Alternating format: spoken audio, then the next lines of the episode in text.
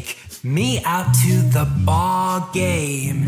Take me out with the crowd. Buy me some peanuts and cracker jack. I don't care if I never get back. Let me root, root, root for the home team. If they don't win, it's a shame, for it's one, two, three strikes you're out at the old ball game.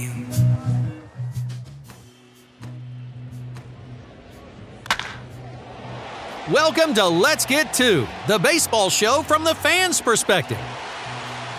Let's Get Two presents the first pitch. Opening thoughts from James Christopher. And welcome to Let's Get Two. I'm your host, James Christopher, and we are coming to you from outside of Dell Diamond. If you listen really closely, you might hear the sounds of the Round Rock Express home opener. Uh, we're going to talk a lot more about this game and our first weekend of baseball a little later on. But today I want to talk to you about the Northwoods League. This is our Northwoods League preview show. Um, we're excited to talk about those guys because they play a level of baseball that we don't see a lot down here in Texas. I had my very first Northwoods League experience back in North Dakota back in 2020, and it was a blast. They do the best job, I think, of putting on Collegiate Summer League from the development of players, which is super important, but also the fan experience, which feels much more like a developed minor league game. It's the best combination of baseball. Like I said, great show ahead of us, so stay with us. On deck, the Let's Get Two interview. So we're excited to be welcomed by Ryan Voz from the he's the commissioner and president of the Northwoods League and the co-owner of the Willmar Stingers. Ryan, how's it going, man? Hey, good, very good. Uh, it's wild and crazy this time of year, getting ready for the upcoming season. So um, let's talk a little bit about you taking over as commissioner. You already owned the Stingers, and you took over at the end of probably the craziest season in Northwoods yeah. League history. Um, what are you looking forward to as far as 2021 and us getting kicked off to some kind of normal? Yeah, no, I mean, I think everybody's just grasping to get back to 19 uh, as as close as we possibly can, and and really not even looking at 2020, really putting in the in the in the rearview mirror. Um, for us here in Minnesota, uh, things look good for the start of the season. Um, but as you know, we're in multiple states: um, North Dakota, uh, Minnesota, Iowa, Michigan, and so that was part of when this whole process started. Um, we felt like in order for us to play last summer, we had to kind of break in. The league had to be broken up into smaller pieces. Um, that was the first thing I think that we came to conclusion. In order to pull this process off, that's what we had to do. So in Minnesota, we're upbeat, we're positive going forward. The other states have got some flexibility. Michigan's got a, a few more restrictions I know that are holding them back currently with what they're dealing with. So let's talk a little bit about the Northwoods League uh, at large. And I'll be honest, I was relatively ignorant to it until um, last year. I grew up in Houston, Texas, so minor league baseball and collegiate summer league baseball not a thing. Um, very impressed on two things about the Northwoods League, and I wanted you to speak to that. One, level of play was awesome, but also it felt like a legit um, minor league baseball atmosphere versus say Cape Cod League or what we have down here in Texas. So how important is it to kind of address both the on-field product and the customer experience as far as how your clubs go? Yeah, I guess first and foremost, we look at customer experience. Um, the original idea of starting the league was to provide a minor league experience for the players and the fans and not jeopardize collegiate uh, eligibility for the collegiate athlete. So we do everything we can to try to mirror minor league baseball uh, full time staff, uh, promotions, the length of the schedule, the bus trips, you name it. Uh, it's minor league ball, other than the fact that these guys are still amateurs um, and still have collegiate uh, uh, eligibility coming going forward for the next year. So uh, the league will continue to pride itself on the experience for fans, the quality of life within the communities, and providing that family friendly experience. Uh, you mentioned a little bit in terms of the quality of play. Um, the original idea was to provide this entertainment in the community, and then the baseball would come with it. And um, we have, you know, uh, a lot of major leaguers, a lot of former players that are playing the league. Uh, but from a social aspect of it, uh, your hardcore baseball fans sure get a kick out of that. There are seven major leaguers that you know went through Willmar in the last 11 years. that stuff's very very cool, and we hang banners of those guys and we keep in contact with them, and it's a part of our brand. But ultimately, uh, we're about service and the family friendly entertainment uh, is really number one. The player, uh, you know, piece to it is is really the secondary piece to it, uh, in in terms of importance, I guess. You know, talk a little bit about Willmar and also the Northwoods League at yeah. large because you're really in both, doing both things. How important is that relationship with community to to you guys? Yeah, it's huge, and you know, coming off of last summer, I think just proves uh, we still have 22 teams that are back in the league. Um, there were some teams that didn't play last summer a lot of teams that did play. As you know, there was a lot of creativity to create new teams.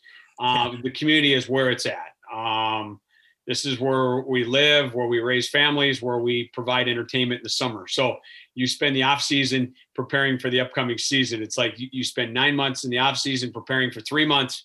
And right now we're in block and tackling mode in terms of pulling off all of the commitments that we made in the off season and fulfilling it for the community come this summer. So uh, you know, for us in Willmar, we're the smallest community of the 22 in the Northwoods League.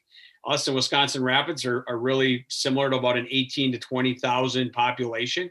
Um, and so for us, community is is is what where it's at um, because that's that's our biggest key. We only have one high school. We're not a a bigger market where they might have multiple uh, high schools. And um, Willmar is, you know, it's very our fans are very passionate because of the size of our community.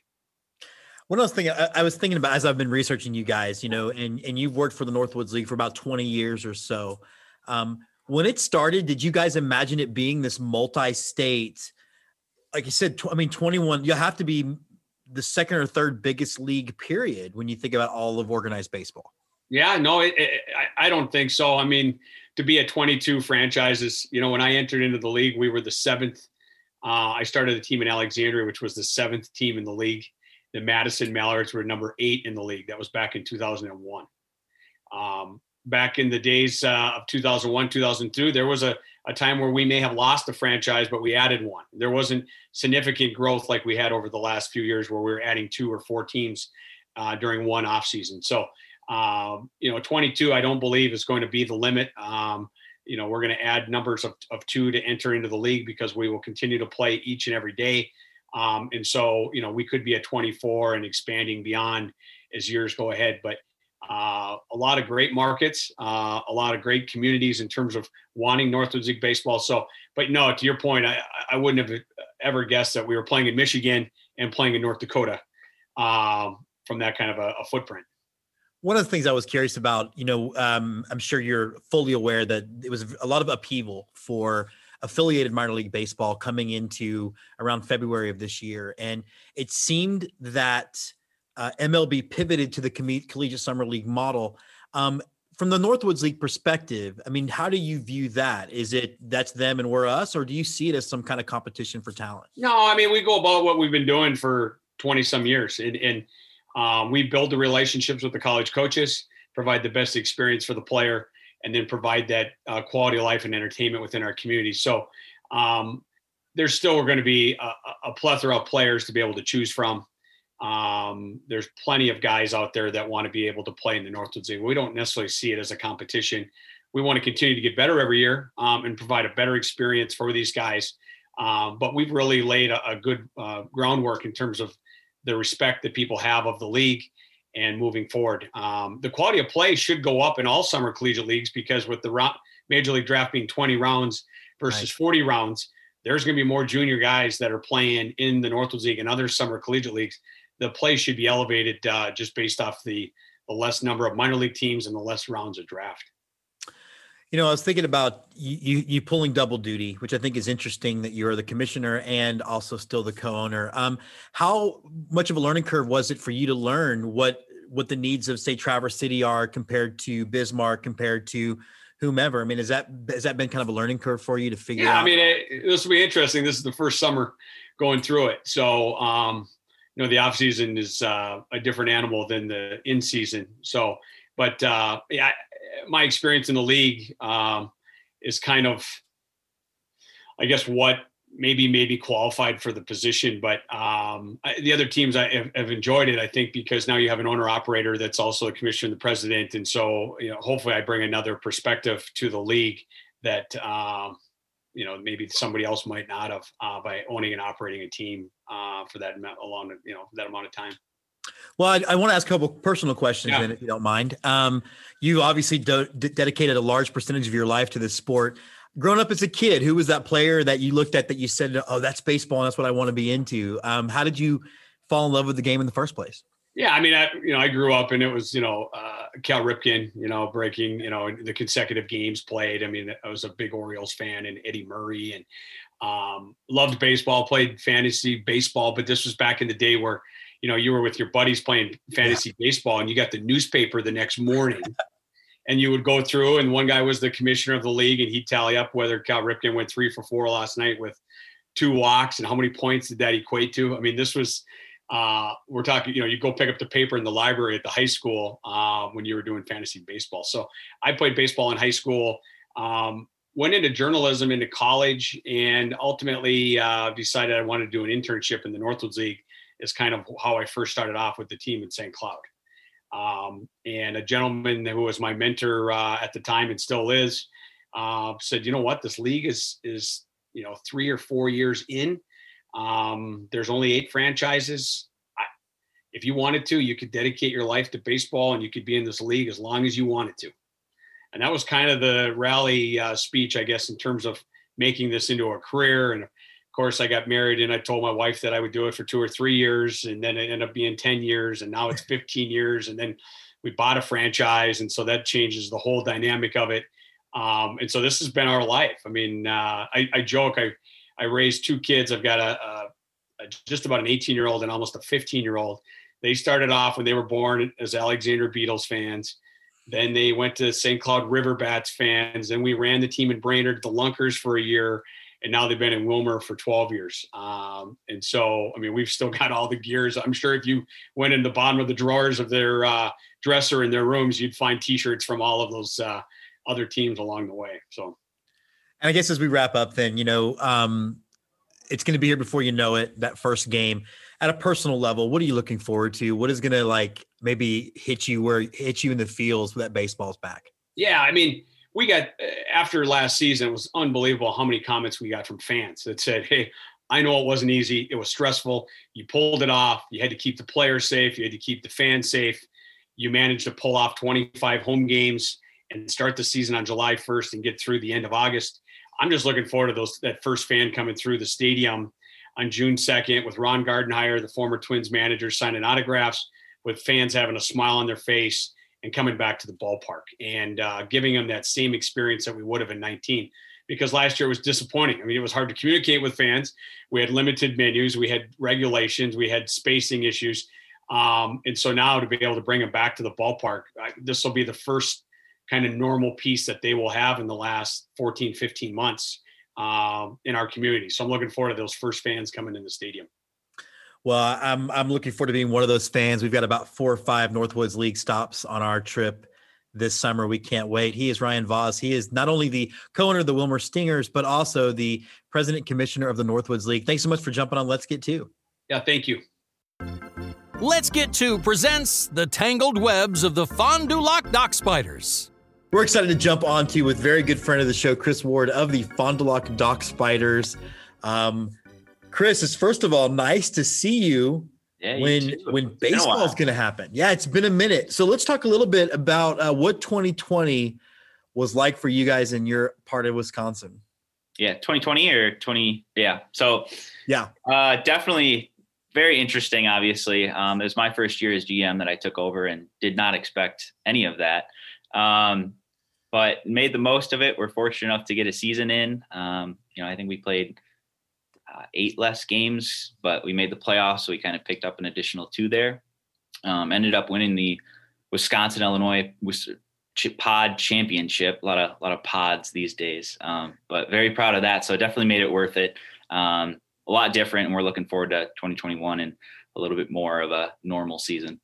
Let's focus then on that. You know, again, now it'll be your first full regular season uh, as the GM. Let's talk first of all the logistical part of it. Let's talk capacity. Um, we've talked to some folks in Michigan, and they seem a little bit more restrictive than other places. How's it looking for you guys as far as how how much of a crowd you'll be able to let in? Yeah, so we're pretty fortunate. We're shooting for you know full capacity. Um, you know, we'll have a few sections that are going to be. If you want to be socially distanced, we can put you in that. Okay. Um, just let us know. But that's what we're going for. Yeah, I mean, and I guess that is the difference, right? Like, I mean, obviously, America is America, and it's it's it's states separation of of not church and state, but separation of powers. And so, yeah, that is the difference, right? If you've got, um, you know, Texas, we're obviously way open. Sounds like you guys are. Uh, it's Yeah. definitely going to create a different experience. Yeah, definitely a lot different, different counties and everything else. So pretty fortunate.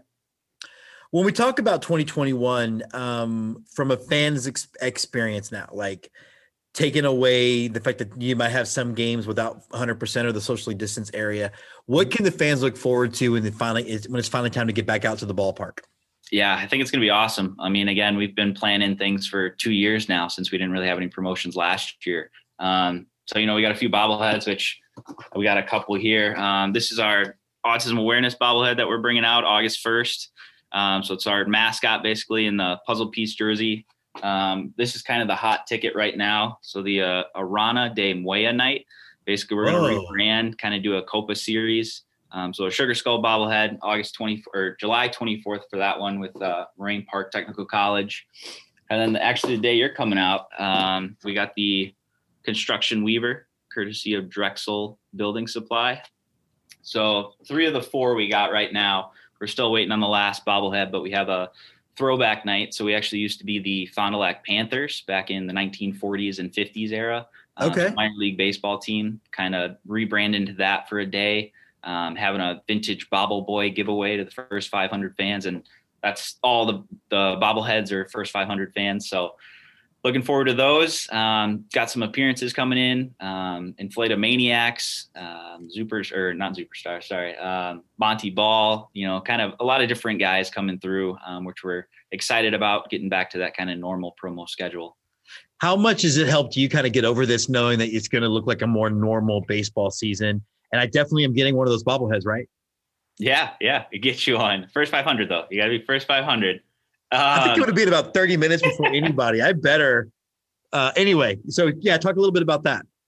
yeah i think just the excitement um, you know having all these things back and more fans and a lot of fans have been stopping in and just saying like they're excited to come back out to the ballpark um, even host families you know they visited all their players that they had in the past um, we just had one that you know the first year they had someone from southern illinois uh, next year they had someone from uh, illinois and then they had um, someone out east and now they're they're just visited all of them basically and vanderbilt too um, just kind of made a spring slash fall season tour and got to catch up with them all. So it's really cool to just see the relationships that these host families build um, and the fans, obviously, too, with all these players. So kind of getting back to that, I'm excited about.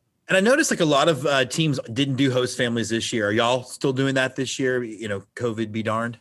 Yeah, so we had host families last year. Um, you know, again, great group of people that have kind of been on since the start and you know helped us navigate through a, a difficult season. Um, Yeah. and we're able to open up their homes during an uncertain time like that, and we're okay with it, and kind of try to put the best policies in place for them.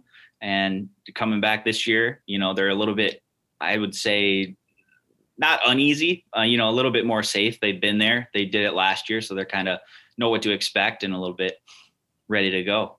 How important is the host family element to the team as far as getting the guys feeling solid so they can actually play some baseball?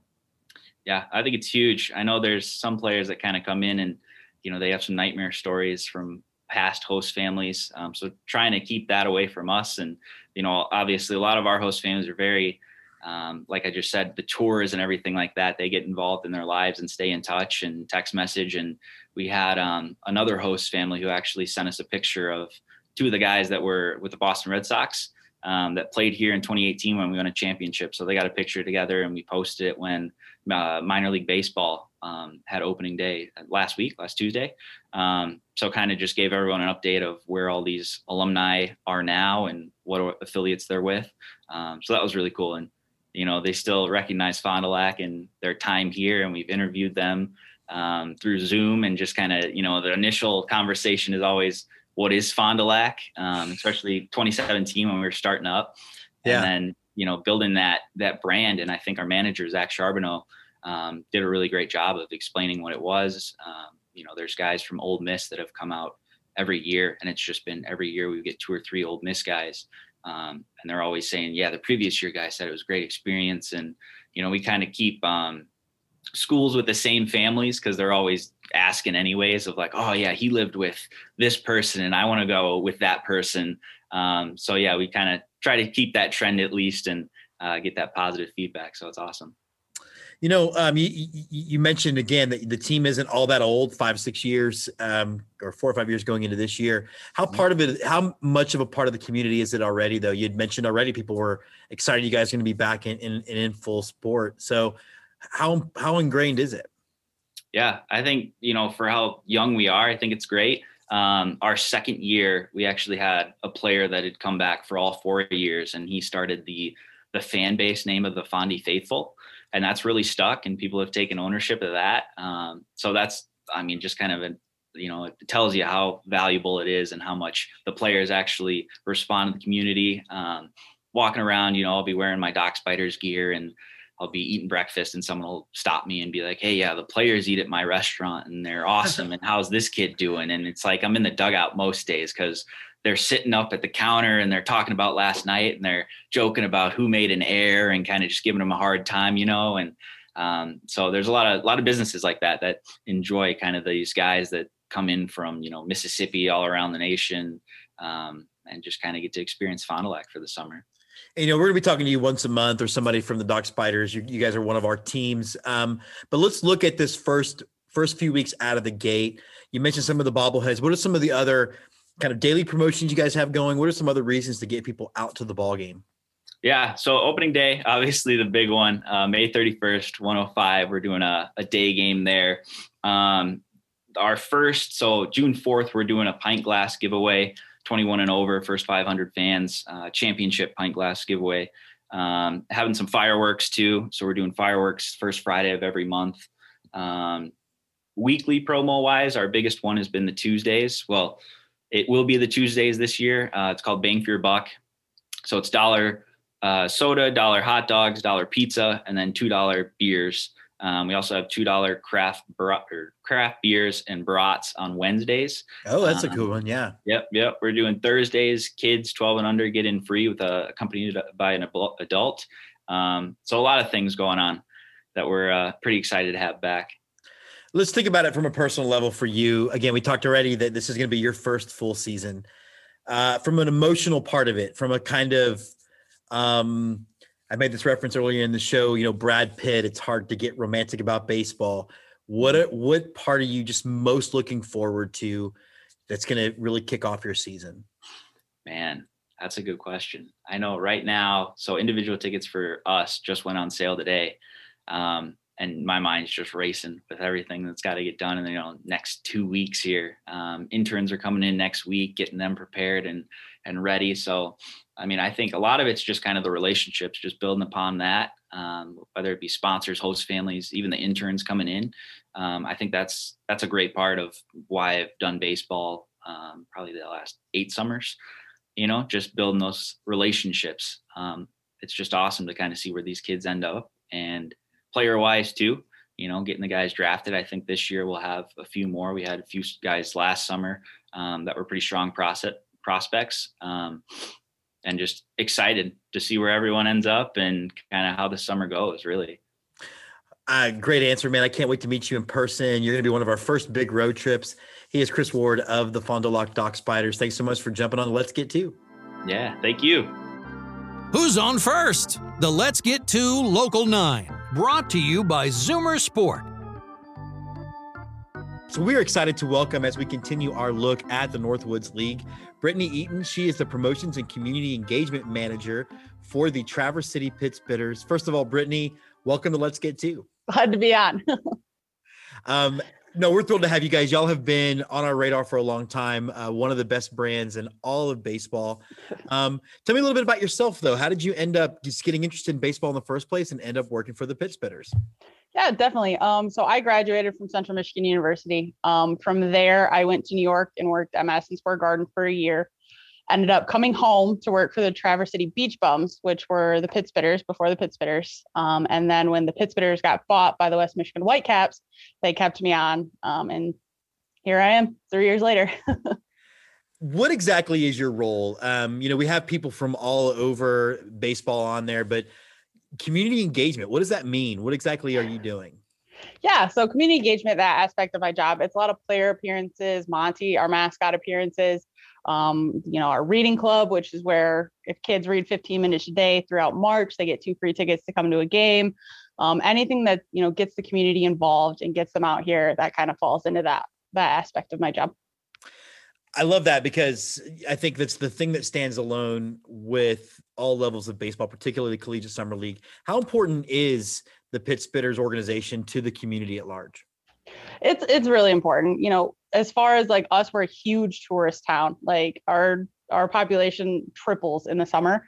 Um, so we're finding too that like we're kind of an oasis for the locals when the tourists are all downtown and like kind of just bottlenecking downtown. Um, we're kind of the oasis for the locals and stuff. So I, I love that. So um, let's talk about 2020.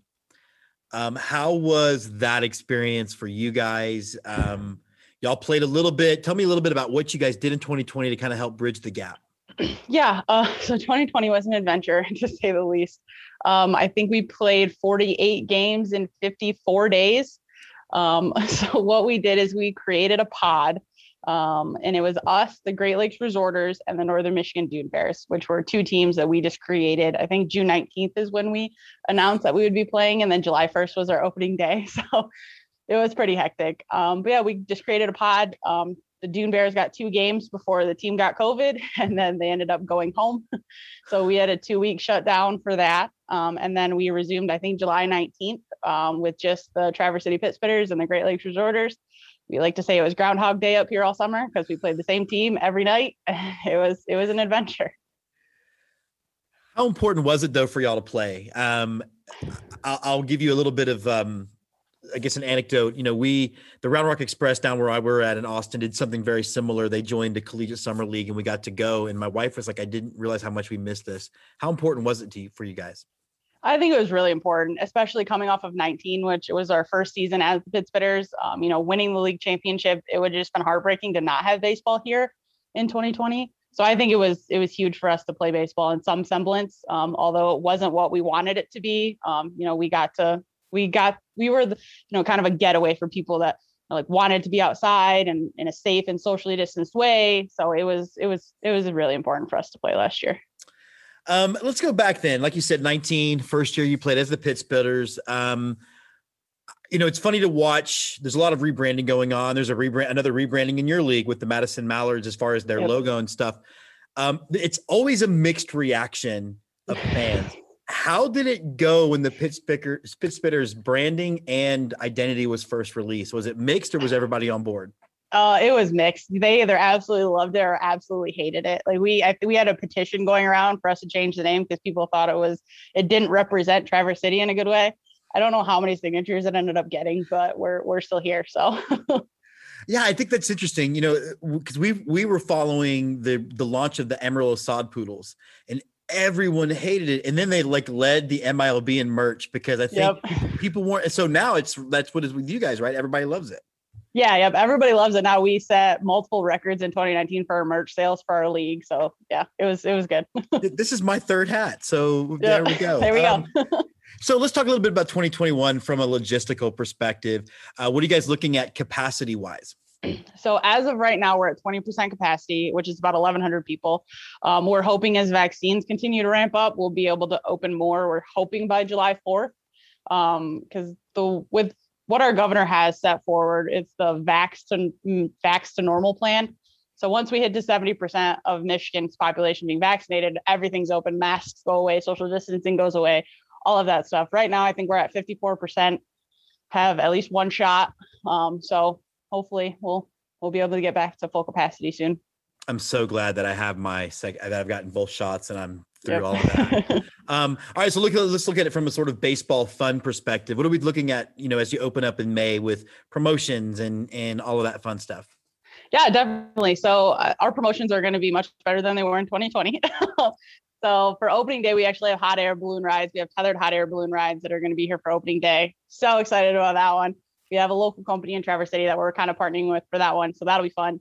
Um, we have Princess Night, we have Superhero Night, we are going to have a Grease and 50s night. Um, we have Harry Potter Night. We have all of the all of the fun stuff.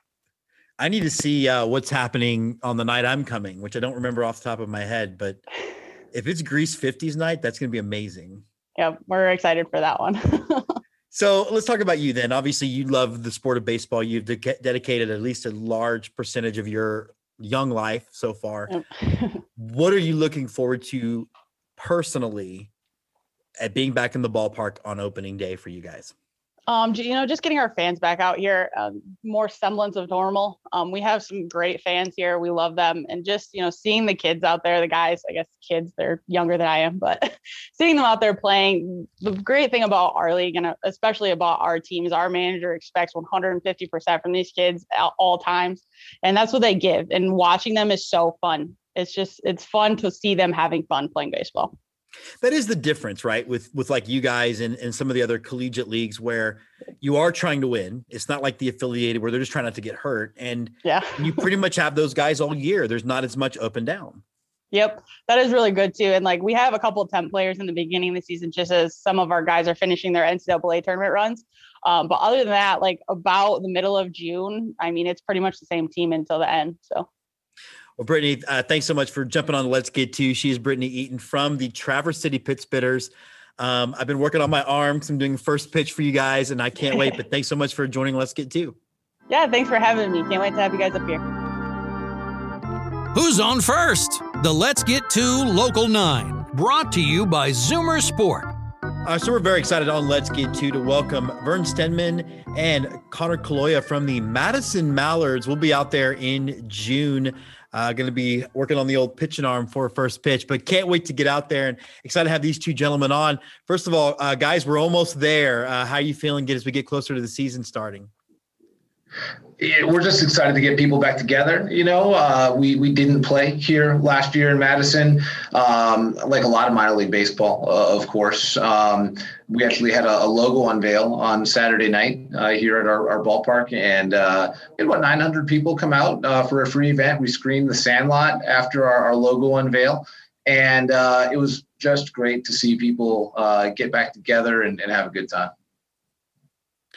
Yeah, um, let's talk about the logo. Let's jump into it. You guys um, blew up the internet yesterday. It's always funny when something like that happens because I wake up to about 18 messages on my phone going, "Did you see?" And I'm like, "They're set to alerts," and I retweeted eight of them. Yes, I saw. Um, talk a little bit about why the refresh and why the uh, the direction you guys went.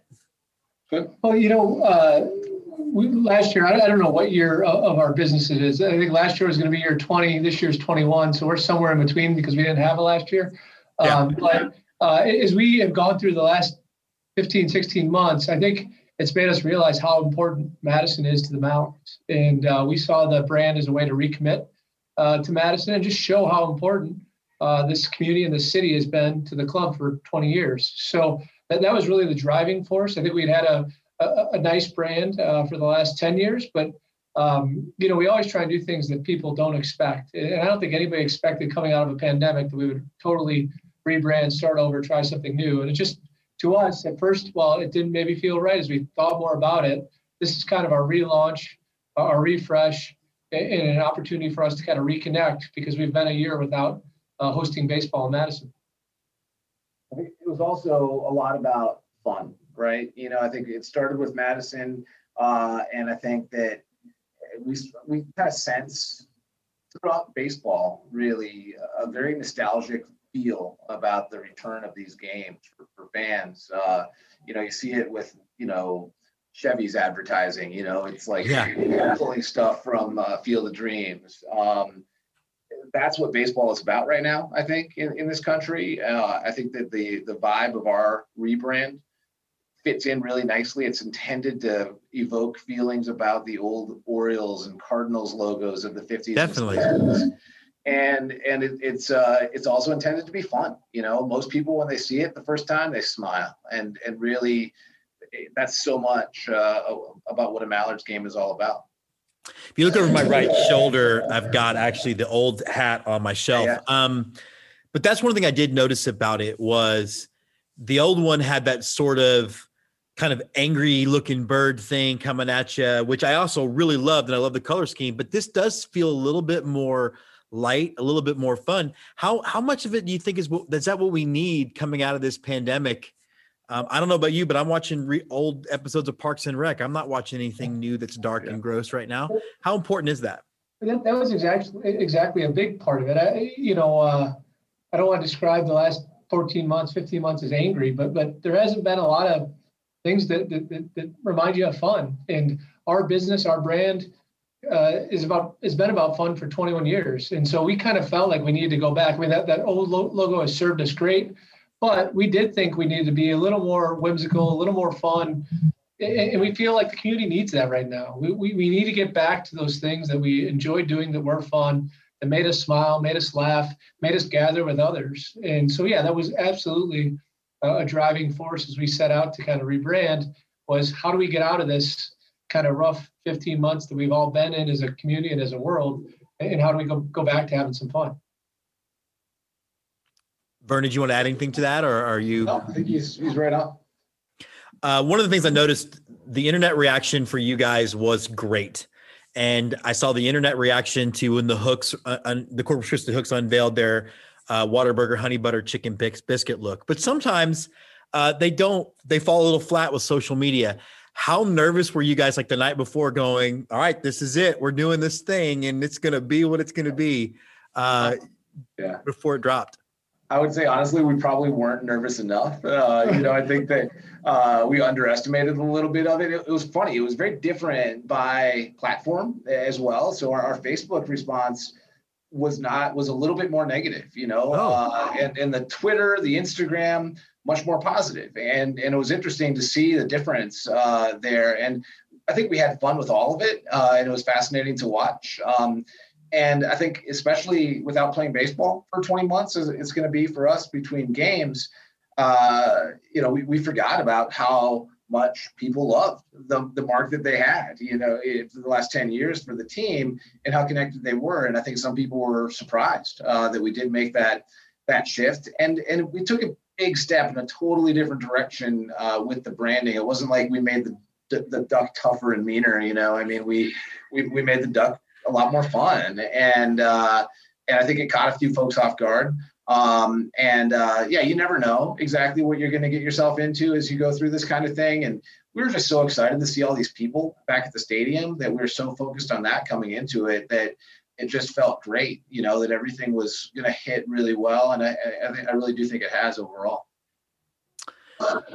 how confident are you guys going forward? I, I was thinking about um, anytime I see a rebrand happen, I think about the Amarillo Sod Poodles, and that was an almost hundred percent negative reaction to them becoming one of the better brands selling in 2019. Uh, is that part of it for you? You know, this is a long game, and people are going to fall in love with this probably when they get out to the ballpark and see it. Yeah, I, I think that you know while, while there's been all types of reaction, um, I think the one thing that we're pretty confident confident of is you know even if you have a strong reaction to this, I don't think you're going to boycott the team and, and never come to a game again. Like I, I think we're going to you know we, we have maybe shook some people, but I think what is Mallards baseball is going to continue to be Mallards baseball. With that being said, we had to remind ourselves on Saturday night after we launched, uh, and our staff did a good job of reminding us you know, not everybody on our staff loved this logo the first time they saw it. And, and anytime you see these things, one, change is never easy.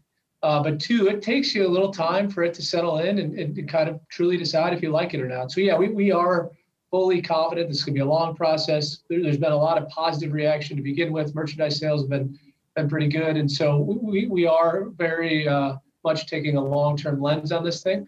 Um, and, we think that once people get back to the ballpark and kind of see we're back having fun again. They're going to tie to that nostalgic feel that we tried to evoke uh, with this mark. Let's let's talk a little bit about uh, that effort. Then 2021 is back. Um, what can we look forward to? Let's start logistics wise. Um, where's Wisconsin sitting as far as uh, percentage of stadium you can fill? Um, what do you see the game day experience being like from a logistical perspective going forward? It's interesting. Uh, we've had a lot of developments. Just last week, um, the uh, the county health department uh, opened up the possibility for us to have sections that are completely vaccinated in our stadium. Um, oh. and, and, so we're going through and weighing that right now. And so that would mean that people in these sections that are 100% uh, vaccinated people, uh, we wouldn't have to wear masks. We wouldn't have to distance. Uh, it, it would be kind of back to normal. Now, the, the catch there is that that means everybody has to be vaccinated, which means that kids, for instance, uh, wouldn't be allowed uh, to sit in that area. And so it's it's it's fraught. You know, everything that seems to happen in COVID is is difficult, right? You know, it's it's felt it felt at first like a pretty significant step forward, um, but then as we dug further into it and realized that we really couldn't put kids uh, in these areas, it wasn't quite as good a news as we had hoped. But in general terms, you know, our grandstand, our seating area behind home plate, we're going to be about 28% capacity. Oh, great. Uh, all we have to do is, is distance groups from different households at this point. There's not a capacity limit, there's not a percentage or anything like that here in Madison right now. Um, and we have an area in the in the ballpark uh, called the Great Dane Duck Blind, uh, which is a massive uh, all you can eat and drink party deck in the right field corner of our stadium. I can't wait to show it to you when you come out. But it's 44 shipping containers uh, that we've repurposed uh, into a permanent uh, structure in the right field corner of our stadium. I believe it's the first, uh, you know, project at a stadium completely made out of uh, shipping containers. I think in the world, as far as a permanent project, there's been some temporary ones, but it's a it's a pretty cool environment out there. We have a lot of groups out there, but a lot of you know 25 year olds out there, and a lot of kind of weekend warriors from the suburbs that that aren't bringing their kids to these games and. So we're going to experiment out there for sure with a, a completely vaccinated section where kids would not be allowed to go to. Uh, we're working through the plans on that right now. So at the end of the day, I think we'll be like 35, 40% capacity to start our season. Uh, obviously, it's not where we'd like to be exactly, uh, but we're optimistic that sometime this summer we'll get back to 100%. So let's talk about the the atmosphere then. What can we look forward to? I know you guys are all about fun. What are some things? What are some cool promos we're talking about? What What do you think? What's going to make it feel normal to fans? Yeah, I mean, one thing we learned, you know, so last summer we operated teams in Kenosha, Wisconsin, and in Green Bay, Wisconsin, that we uh, that we owned last year, um, and uh, and we operated about 25% capacity, and we really pulled back uh, the on-field promotions. We pulled back the kids' games, and obviously things like bounce houses weren't a thing, and it hurt. You know, we it really hurt the experience, and it was a big learning experience for us to say, okay, we might not be able to have a bounce house. Most minor league baseball stadiums probably have a bounce house, right? Uh, we're probably not going to have that this year. But what else can we do for kids? You know, so we're bringing. We haven't had a speed pitch machine here in probably ten or twelve years. Oh, we're bringing that back, and we're going to have that for kids and, and adults to do that again. That kind of feels nostalgic in its own right. Uh, to do that. We have this levitating t-ball game that kids can play and a tic-tac-toe game that kids can play we have this massive prize wheel. It's like a Price is Right style prize wheel that we'll have uh, in operation. We figured out uh, ways to sanitize all those things. We'll absolutely be doing the same on-field promotions in a safe way that we uh, have always done. And, and we're still kind of working through all the promotional side of things. It's interesting because with limited capacity early on, um, you know, it doesn't make sense to invest a bunch of money in a bobblehead or in fireworks or right. things like that. Um, and so a lot of our promotions will be kind of backloaded um, this year. One fun one that we're working on right now is to do uh, a teetotaler night um, where we last year was this is actually a promotion we had hoped to do last year where uh, it, it was the 100th anniversary, I believe, of Prohibition last year. Um, and so we wanted to do a night where we uh, said that there wasn't going to be any beer or alcohol in the stadium. Uh, and we may or may not create some speakeasies, some speakeasies throughout the stadium. Uh, I've heard rumors. I can't confirm any of those yet, but uh, which is normally a speakeasy. Yeah. You don't see it out in public, but you can normally get a drink in there. Yeah, we'll, we'll still do those things. We're going to have some fun. That's what it's all about. And I think last year our experiences with our other teams was certainly a reminder of how important those things are. And I think it, it, it, just pushed us to be a little bit more creative to make sure that we were doing things uh, in a safe way uh, and still making sure it was a really attractive environment for families to be a part of. Well, um, a couple of things. I don't know if you noticed. I kind of viewed away from the camera there for a second. I did order my new gear during the, Nice. uh, Very cool. interview. Got my new T-shirt and my cap is on the way. Um, Got mine on here too. So it's you know I think the part of it I do like the best is the word mark. I think the word mark just pops. So I'm really, really, really excited about all of it. Um, as we wrap up, we'll start with Conor. You know, back in the ballpark, what's the one thing at a personal level you're looking forward to uh, the most as we get back? smiles. You know, like there, there hasn't been a, ch- a ton to, to laugh about and smile about uh, over the last 15 years, 15 months, I should say. And just we we're in this business because we get a rush out of people coming together. Uh, we get a rush out of people cheering, and we get a rush out of people leaving the ballpark with a smile. And it sounds very hokey and corny and cheesy, but that's why we do this. We stand at the gate when the game's over. If kids and families are smiling, then we've done a good job. And, and that just, it was special on Saturday night to get people together again, see them smiling. They're just in a, you know, you, you take a nine inning vacation from your, your daily life when you come to the ballpark. And uh, that's what I'm looking forward to, is just seeing people smile again at our stadiums. Vern, did you want to follow up? Uh, sure. I mean, it's the same stuff, though. You know, it's bringing people together. That's what we're all about. I mean, we're a baseball team, yes, uh, but that's not what it's all about. You know, I think that's probably number one on the list for most of our fans, but certainly not all of our fans. Um, I'm excited about the baseball. Uh, you know, I, we we've got our same manager coming back, Donnie Scott, an old uh, big league kind of 4A catcher. Um, and uh, he does a great job with these youngsters. You know, this year we happen to have a lot of players uh, from the state of Wisconsin, which I'm excited about.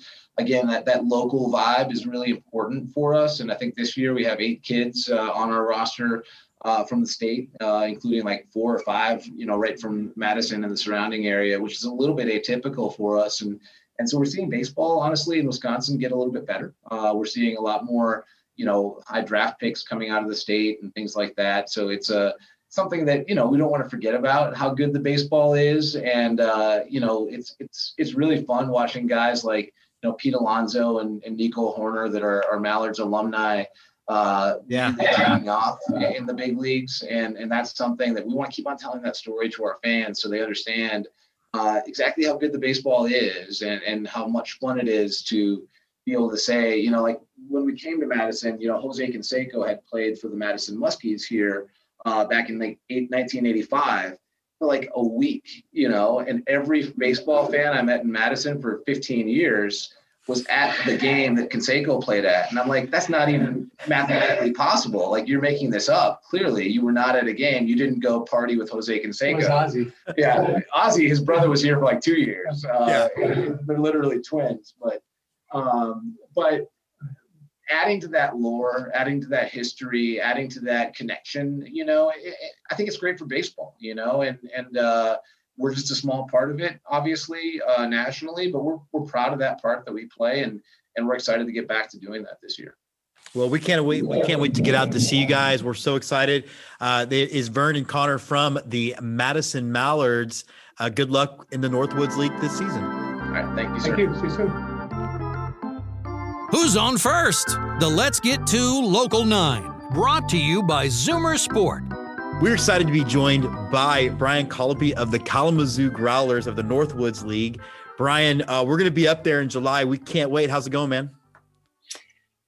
going really good getting ready for the season it's everything's ramping up it's it's kind of go time for everybody in minor league sports so yeah we're excited for that and excited for having you up here this summer I want to jump into just your life as a baseball fan before we kind of get into the Growlers. Who was your very first baseball hero? Oh man i grew you see my cleveland indians or the the current cleveland indians uh that i grew up playing baseball love baseball. Um i was in that 95 when the indians had you know carlos baerga and those guys and then also you know, this unknown kid named jim thome and, and lofton and the, so i grew up in that era when they just mashed. I mean you look at the cleveland indians lineup uh, with ramirez and thome and lofton and all these guys. I mean, it, so that that was my thing. So I, I, I Kenny Lofton and Jim Thome. It's hard to hard to choose for me. I, I would.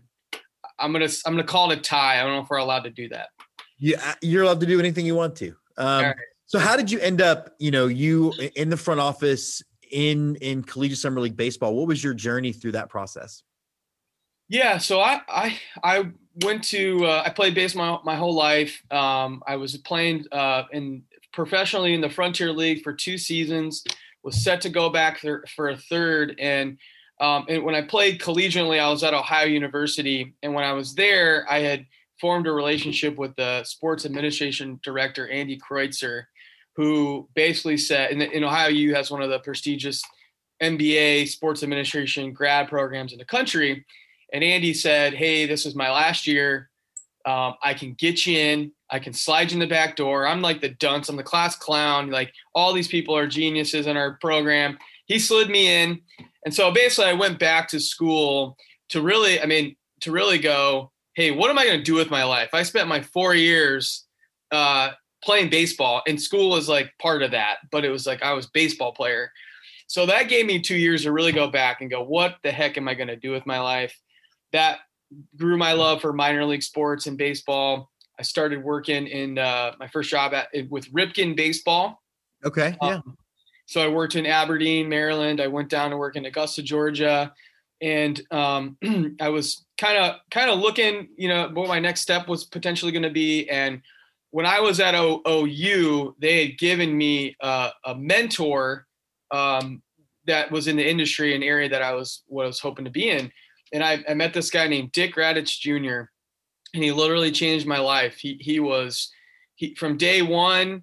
You know, most most mentors were calling people, spending 15 minutes. Dick literally said, "I'm not doing this on the phone. I'm flying you to Florida. We're to do this in person." Um, and so did it right from day one and just taught me what it meant to be or like what a family organization how you how you love the people that work with you and work for you and so he he he started that and and basically said you know hey i'm bringing you up to battle creek michigan. Um, this team is failing. It's literally going to be here for a year and gone. Your job is to lose as little money as possible. Okay? Um, and here's the keys, here's the alarm code. High five, pat on the butt, go, go, baby, go. And so that was in 2011. Um, and honestly, I look back, it was the best thing that could have ever happened to me because I didn't go to this place where everything was going great, you know, where I, I couldn't make a difference. I came in and I, I, you know, little things I did, mistakes I made still made a big difference um, to where the team turned it around, doubled its attendance that year by accident. We won the championship that year. It was like everything that could have happened did. It's a movie. So, yeah. And so then guess what? We signed a new 10 year lease. We're still there. Um, and that sort of allowed us to really stay around this area. And when Kalamazoo came available, that's where it really grew. And, and we were able to get the, the, the Kalamazoo Growlers and get that going. Uh, let me start by saying you have one of the best looking brands in baseball. Um, I love the, you know, obviously minor league sports is all can be all over the place, and that's a beautiful thing. Uh, I think the color scheme is great. I think the fact that the mascot looks legit, it isn't something overly silly. I think it's that's just my random compliment. Um, talk to me a little bit about the growlers place in the community how important it is and what that relationship's like yeah, I mean, minor league sports are all about you know not baseball. It's I mean, it's baseball is part of it, but it, it's more fun and entertainment. So we we got that from day one by uh, by necessity. I mean, even in the summer collegiate ranks, we, we don't have the Tigers affiliation. We don't have the, I mean, baseball is so far down here. So we are it's a requirement to be more than a baseball team. It's an entertainment venue, it's food and beverage, and then community um, from day one, we we really realized um, that our mission is not to win, win championships; it's to use fun to make a difference, and that's our slogan. It's across all of our teams. We all, I also oversee the team in Battle Creek. Um, you know, we we just don't want to do fun things and goofy things to be fun and goofy. Anyone can do that. That's I mean that's great but it's not enough. If you're not using it to make a difference in people's lives, if you're not using the power to, you know, obviously people coming out for their first game, grandmother bringing their her granddaughter out for a game, that's those are memories. But then, you know, our sponsors that, you know, are trying to make an impact in the community. These are, you know, sometimes these sponsors are these bad people, right? These are these evil people trying to, you know, you know, pluck your fans. These are great businesses that are impacting our communities and they want to make a difference too. So we're we're finding ways to impact them and then even nonprofits. Every game we have, there's a nonprofit out here making thousands of dollars. Um, there's amazing programs that we're that we're tying into the fun. So that I mean that's really what we learned early is like sure we can do goofy things, we can we can throw things out there, but if it's not impacting your community that's supporting you, then then what the heck are you really doing for your community? You know, speaking of community, obviously we are all coming out of uh, the pandemic. You guys were able to play some baseball, but just what was that 2020 season and experience like for you guys? Well, my counselor has told me to forget all these things. I've been pushing this in the past, but if we want to rehash this stuff, I I can't. Um, no, I, it was it was madness. I mean, it was scary. Um, you know, a little. I mean, it's exciting in terms of like we we just we've never been doing this for so long that this was a huge challenge that we were like, how are we gonna, not like, oh woe is us, like how are we gonna fix it? How are we gonna make this work? And so, if you if you've seen around, I mean, Michigan has the is the most restrictive state in the country for good and bad, good or bad. There's good right. to it, there's bad to it. There's you know, so we were dealt that, and so we had, I mean, we had a hundred person capacity thrown at us, you know, and wow. even in Traverse City, Michigan, there was a 500 person capacity. So at, by the time we we got that 100 person capacity, we had already committed to playing. We were told we were going to get to 500 and go and keep going, and it never got there. We were at 100, and so so then we had to pivot so many times to where, you know, we had we had three or four different schedules. Um, we had to go to the pod where we created three teams we, we had Battle Creek already in Kalamazoo Growlers. We had to create a third team, the Mac Daddies. Um, and and then what we really got to when we figured out this hundred person capacity was not going to change, we said, okay, a nine inning baseball game with hundred people, our demand, we need more to get more people in that are wanting to come, and just, I mean, financially, yes, but that helped. But it was like, how can we? We got to get more people here. So we we cut up a nine inning baseball game and made it into two five inning games. Oh. So we took normal game where you to play a Friday night and, and played two games, two five inning games. It was still a legit, like a rain out game, um, and did that. And so because we did that, we realized like, man, this is going to be really short. How are we going to add more to the fans that are? How are we going to like make this fun for the fans? So we said, well, let's start every game with a home run derby. And we had both teams start out. It was a 15, 20 minute home run derby, timed, exciting. We made it unique and different. One time I competed against the Bombers GM. I did I did win. Um, but uh, but anyways, that that kicked that off. People love that. And everyone just appreciated that we have these five inning games. And so now that re- it made us realize, wow, these home run derbies are cool. We're going to do that every game now. We're going to announce that coming up here in a couple weeks. We're going to start every single game with a home run derby. It's the best part about most watched thing. One of the most watched baseball events of the year is a home run derby. Yeah. Why the heck is this not happening every game? So um, you see the Pioneer League just yeah. announced they're doing that, you know. So I kind of my, my message to Rob Manfred, excuse me, Manfred. Yeah, yeah. yeah is to say, hey, get rid of the stupid runner on second base. Just have a home run derby in the extra innings. Move on. Yeah, I, I think baseball baseball's tradition is is its biggest strength and biggest weakness. It gets yeah. in its way.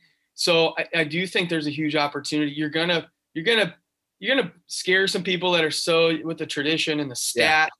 The stats are these herald herald things. I just think you're right. They could use that sort of to their strength. Is there's this tradition in baseball, but we're gonna we're gonna still celebrate that stuff, but we're gonna flip it a little bit and, and do that. I think it would really obviously cause a stir. Um, it, it takes time, and it, you know, was, we were hoping coronavirus and the, everything that had to happen this year might force baseball to do some of these things. So we'll see. I, I hope it. You know, we're or our our the beauty of our level is we we aren't controlled by that. We don't have Manfred going, hey you can't have a fire juggling first base coach at the games. Yes, we can, and we will, you know. So, you know, like that's that's the stuff that just really is great about North the Northwoods League and this level of baseball. How um as we roll into 2021, how open are you going to be able to be? Well, we we're still pretty Michigan's still one of the most restrictive states, 20% capacity as of now. Hoping that's going to change. It's still much better than the 100 person card we were dealt. So, you know, we're looking about a thousand people um, to start. Um, and and so, yeah, I mean, we're just going to go with it. Um, we, we've got the safety precautions in place the big advantage of of playing last year, obviously, to, for our community to say, "Hey, we're going to do this," you know, no matter if, even if, you know, even if we're at 100 person person capacity, but our staff. I mean, the hardest thing was getting your staff to know, "Hey, this is how you do this. You got to wear that. You got to do this thing. This is where you stand. This is totally different." So that was almost like our spring training for this year. Um, and so I feel really good about our training and getting people here as we had more people. You know, we had zero confirmed cases last year, the whole summer. So, um, it, you know, we're we're in a good spot. We're you know, there's still some some things we got to make sure we're on, but I, I mean, we're ready to roll. So as we wrap up, you know, it's it's opening day for you guys uh, in 2021. What is the one part of the experience you're most excited about at a personal level? Yeah, I mean, we've we've had we've been bottled up. I mean, if, if, our team's known for weird stuff, six, you know, we first team to have a six year old head coach arguing with umpires, you know, Coach Drake getting thrown out of baseball games. Like, we're not afraid to do some weird things and make some mistakes. So we've had two. In last year, we couldn't do a lot of that stuff. So we have two and even three years of pent up, bottled up it's like that. It's like the soda can with a Mentos. It's like a Diet Coke and a Mentos. Yeah. We have so many crazy things that we're ready to to put out there for the fan experience, the show, and the entertainment. So um, just just that. I mean, we, the fans are going to be back. They're gonna. They don't want to be back to this like half baseball. You know, we can't do the fun stuff we're used to. We're we're going beyond that. We're going to keep going. I mean, we're going even more. So, um, so that is really the big thing for us getting people back and, and just putting the show on again. Well, I cannot wait to get out there. No, wife Jessica and I are looking forward to coming and shooting the park and and and really helping to promote you guys. You are he is Brian Colopy of the Kalamazoo Growlers. Thanks so much for jumping on. Let's Get Two. Thank you for having me. From the bleachers, the Let's Get Two Game of the Week. So we're going to take a break from our Northwoods League coverage to talk a little bit about the affiliated minor league baseball. You might notice that there is batting practice going on behind me. The San Antonio Missions as they get ready to take on the Corpus Christi Hooks tonight at Whataburger Field. We're actually able to get out to two games this week, and I wanted to show you footage from both. So we're going to start with some of the footage from the past when we went to Round Rock on opening night, and now somehow the future of our Corpus Christi Hooks experience tonight. It was great to pull up to the Dell Diamond for the first of what will be at least a dozen games spent at this baseball palace. It's been too long without AAA baseball, over 600 days here, and the sights, the sounds were a welcome haven. The green of the grass, the brown of the dirt, certainly were a welcome sight for these sore eyes. Opening day was upon us, and Jess and I were as giddy as school kids, ready to be back. The matchup was set. The Oklahoma City Dodgers and the Round Rock Express were ready to kick off a season that we've all been waiting for. Things started with an emotional welcome back video that I don't mind telling you left Jessica in tears. It was honestly one of the sweetest things I've seen in a while.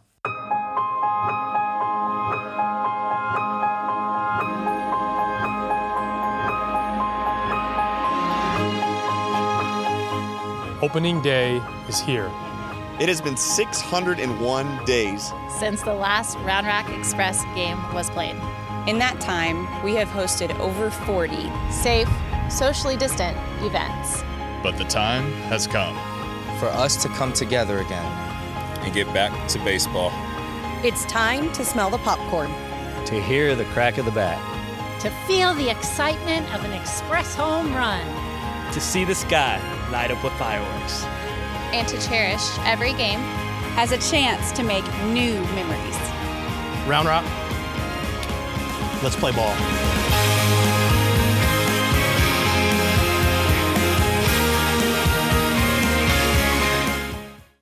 Now, we all know that the anthem means a lot of things to a lot of people, and I respect all of them. But for me, it's a time to remember my friends who fell for our country and the sacrifices all who have served have made. So at every ball game, I render the same hand salute now that I did over 20 years ago when I first put on an Army uniform. Now, one of my favorite opening day traditions is the memorial first pitch, and I was able to capture it on video. It is our memorial first pitch. Given the COVID 19 pandemic, it has been, as we mentioned, 601 days since the last Express game in September of 2019. Since the conclusion of that season, we've lost friends, family members, and those near and dear to the baseball family as well. We've also lost heroes in uniform who serve our country both home and abroad. In memory of those who are no longer with us, our pitcher will deliver a pitch that will make its way around the infield, then to the outfield, and finally our left fielder will throw the ball out of the ballpark. First, though, we ask for a moment of silence in memory of those lost.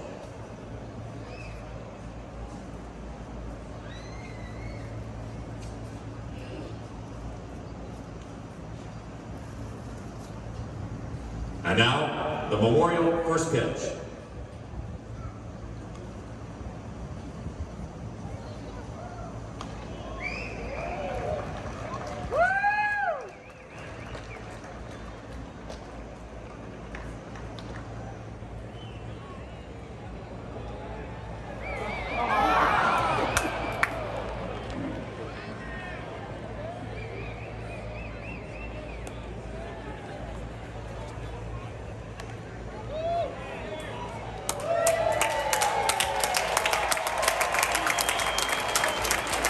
I made a remark to Jessica about how special a baseball game can be because someone at the park is experiencing this magic for the first time. And then we saw this sign. Welcome to the baseball family, Evan. Thanks, Jennifer and Frank, for letting us share in your special day and for posing for the photo. But the day was special, not just for the newcomers, but for those of us who live for this game. Hi, my name is Nicholas Turner. I'm happy to be back. Uh, happy to have baseball back. Uh, you know, haven't been about 600 days now since we've actually seen a home game where you know people are interacting, able to you know go to the concession stands, get a hot dog, enjoy the good old American fashion style of uh, fun. So it's you know really thrilled to be back, able to see all the action going on here in the noise of baseball. I'm really really excited about this.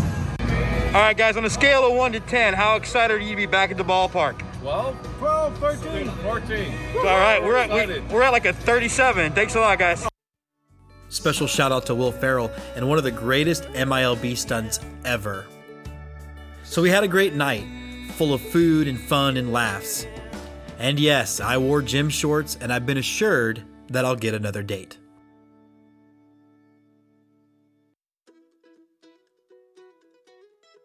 And after Round Rock, it was time for a quick trip south to Corpus Christi, Texas, the place for great beaches in the home of the Corpus Christi Hooks. I love Whataburger Field, everything about it. But no matter the ballpark, whether I've been there a hundred times or if this is my first game ever, nothing makes me feel more like a kid than taking in the ballpark all at once when I first walk in. It's awe inspiring. We were excited to see San Antonio's return to Double A and face off against the Hooks, the Battle of I 37 hanging in the balance.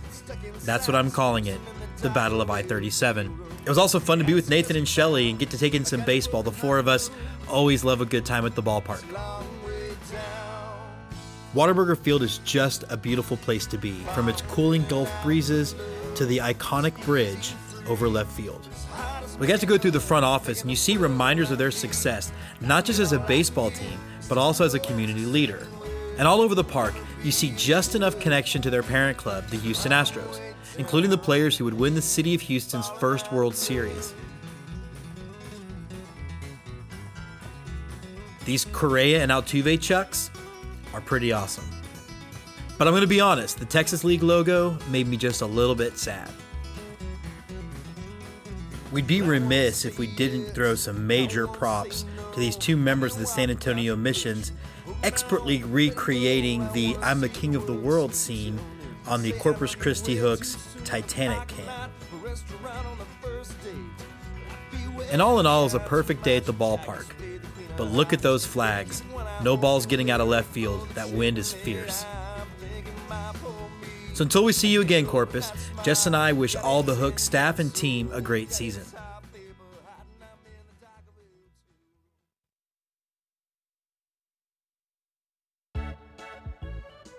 Holler and a Swaller, a chug of ballpark brew, presented by The Hitter Sports.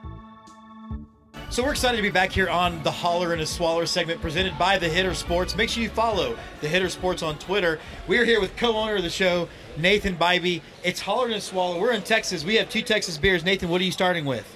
I'm starting with the St. Arnold Art Car IPA, a good Houston brew for the Houston Astros affiliate here in Corpus Christi. And I'm rolling with the Shiner Bock, which uh, we had some technical difficulties, which let the half of this bad boy getting drank. It's very hot. Uh, but again, another you know, it's a Texas Classics Shiner Bock. Um, you know what? It, it's been you and I. You and I have not been in a ball game together since we came to watch George Springer play here. That's right. About 650 days ago. What's it like to be back? Oh, it's amazing. I've been looking forward to this for so long. I, am so excited to be here. Um, of course, I've moved now down to San Antonio, so we're uh, we got the San Antonio Missions here. Uh, playing the Corpus Christi Hooks in one of the best ball fields in all of minor league baseball, don't you think? I think so, absolutely. Uh, this is my heart is here. This one and Cheney Stadium are my two favorites for sure. I, have I've seen a lot of Corpus Christi Hooks game. Uh, I can't decide. I, I, was trying to think: Have I seen more Hooks games or more Missions games? I'm honestly not sure. I'm a huge fan of both of them, so yeah. I'm so excited to be here. Uh, and I'm looking forward to the season. You and I have a big trip coming up in Tennessee. Uh, what are you looking forward to about getting out to Tennessee? Just baseball? Well, baseball, travel. Um, I believe they've got a, a the teams we're going to see have a connection to uh, World War One and some yeah. of the history of our country, and uh, and that's what baseball is really all about, isn't it? I mean, it's just the American pastime. Yeah. And uh, it's just, oh, it's just great. Summertime. And we got a breeze. We, w- today we have a breeze so here in Corpus Christi. That's great. We're living it. All right. Well, holler and swaller, baby. Holler and swaller.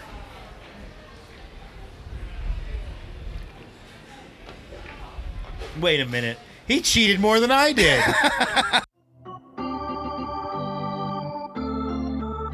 Show me the merch.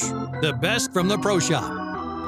So we are back here on Show Me the Merch. We're actually out front of the hook line and sinker. That is the official pro shop of the Corpus Christi hooks. And before we dive into what we bought, we're going to take a look inside to see what some of the goodies you can pick up online. And then we're going to look at some of the really cool stuff we got from both our Round Rock Express game this week and what we're going to end up buying at the Corpus Christi hooks game. So let's go. Be very, very quiet. I love visiting the hook line and sinker. So much great merch that's both well designed, stylish, and an overall great product. But there was one thing I was looking for. I went past the hats, the jerseys, the t shirts, the pennants, the books, and still it eluded my grasp. So I asked for help. Eric, I was looking for the the the, the uh, Whataburger jerseys.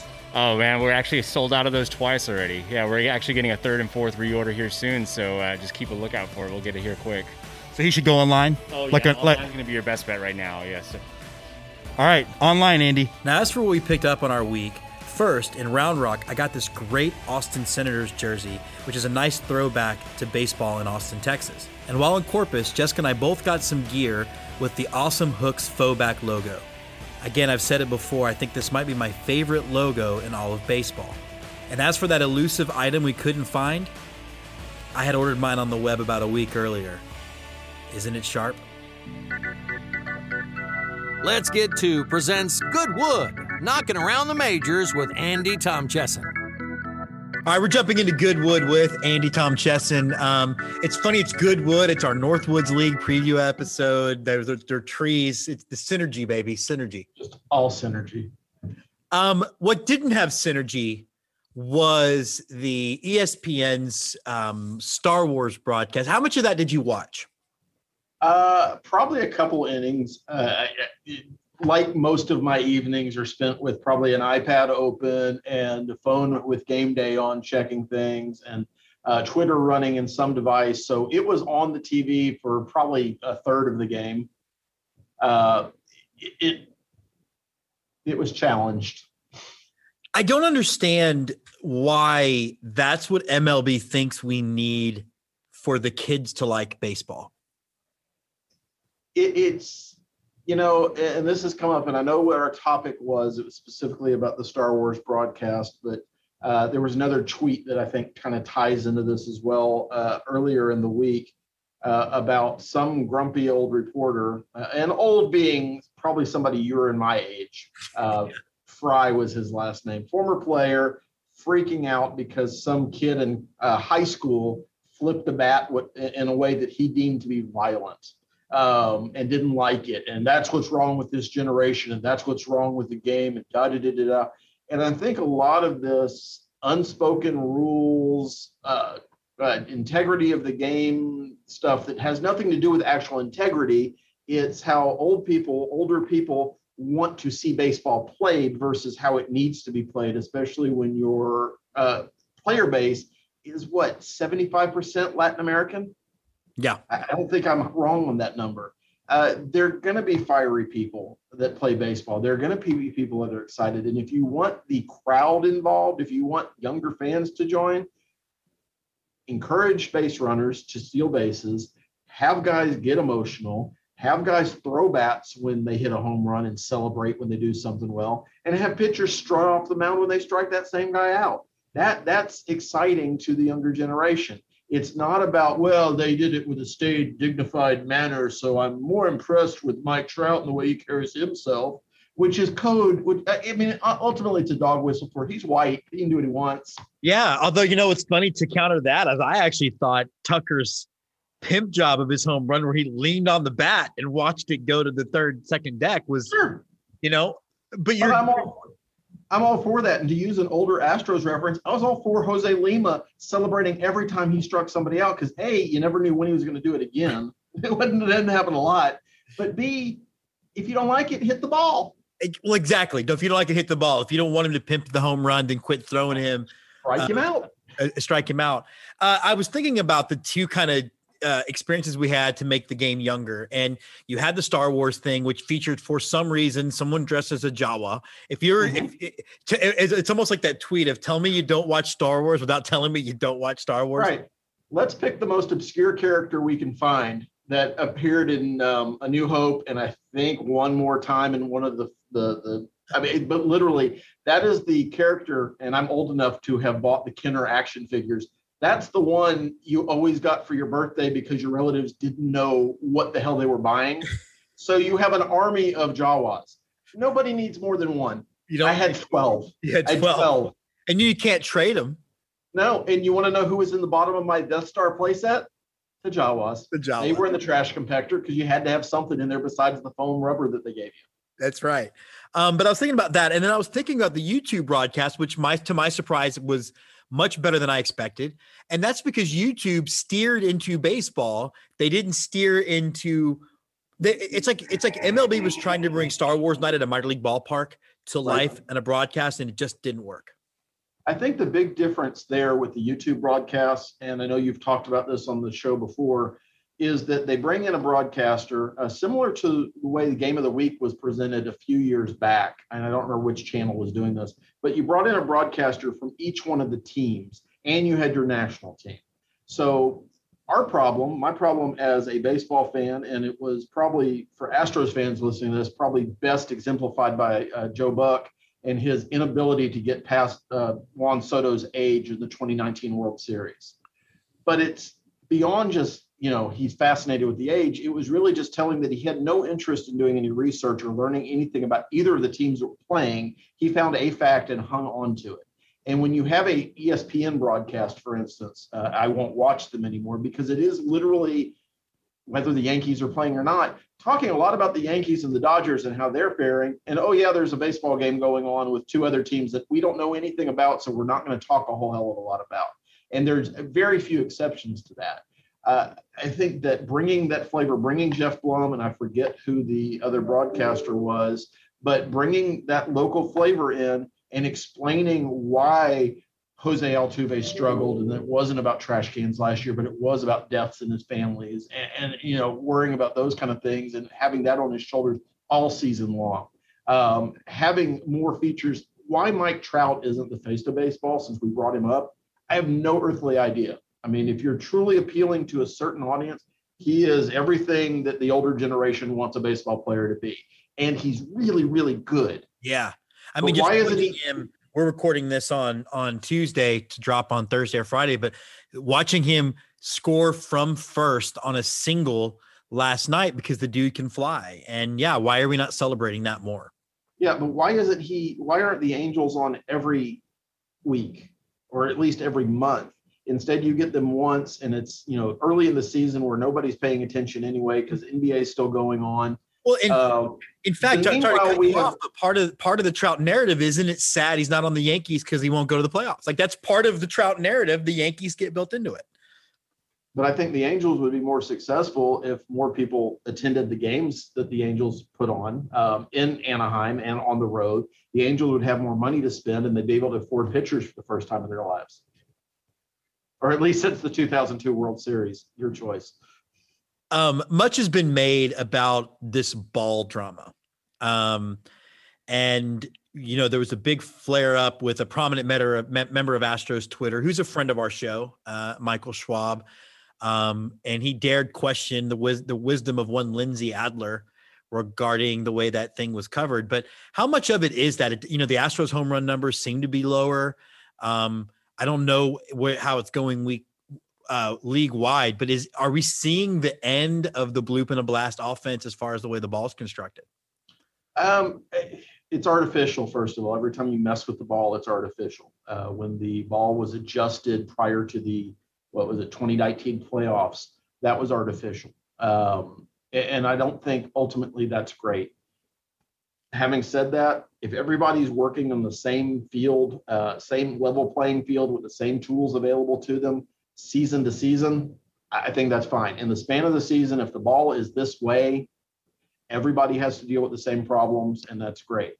It would be better if they would just pick something and stick with it, make adjustments only when there's dramatic things. I think the uh, 1968 mound drop, uh, or before the 1969 season, that was necessary because the, the game had shifted too much towards Bob Gibson being able to completely dominate a, a league of baseball. I mean, that's ultimately what that was. Yeah. Um, so you lower the mound a little bit and you even that out a little bit. But season to season, I don't think you can make those adjustments because teams build their offenses and their and their pitching staffs around what the rules are the year prior. You don't know what the rules are going to be in the in the future, so it- it's kind of one of these things that you've got a team built. Uh, you can use the Astros, but you can use the Yankees as well because they have struggled offensively for part of this season because they are geared towards hitting home runs all the time. And if you have pitchers who can keep them from hitting home runs, they don't win as many games. Now they've gotten better, they've started to make that adjustment, but you'd like to think that 19 to 20 to 21 to 22 to 23, those years, it's going to be the same type of baseball that you're playing. And then if I want to be the Kansas City Royals and build around young talent that runs the bases and looks incredible uh, for their youth, great. I should be able to do that and count on that still being the same game next year.